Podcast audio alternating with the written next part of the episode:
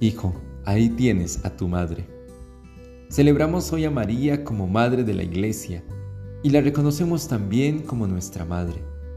La mujer silenciosa del Evangelio nos revela una actitud de presencia que anima y fortalece.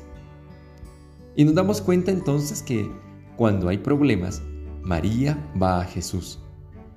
Estuvo presente en la situación difícil de las bodas de Caná, cuando les falta el vino y acude a Jesús le cuenta a su hijo el problema. Esto nos enseña que antes de desesperarnos, antes de angustiarnos, vayamos ante Jesús y pidamos como María que nos ayude. María además confía en la respuesta de su hijo. Como ella, confiemos plenamente en la acción de Jesús, que Él puede hacer obras grandes en nosotros. Jamás dejes de confiar. María está siempre al lado de Jesús. Ella acompaña en la alegría, pero también en las situaciones de cruz y de muerte. Jamás abandonó a su Hijo y podemos confiar en que jamás nos abandona a nosotros.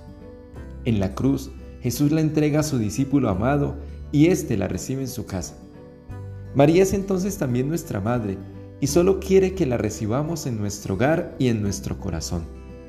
Ten la certeza que cada vela que enciendes con gran fe ante su imagen, cada rosario que haces y cada oración que diriges siempre tendrá respuesta.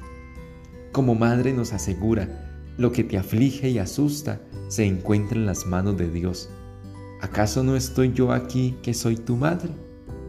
Que Dios te bendiga y la Virgen María te acompañe.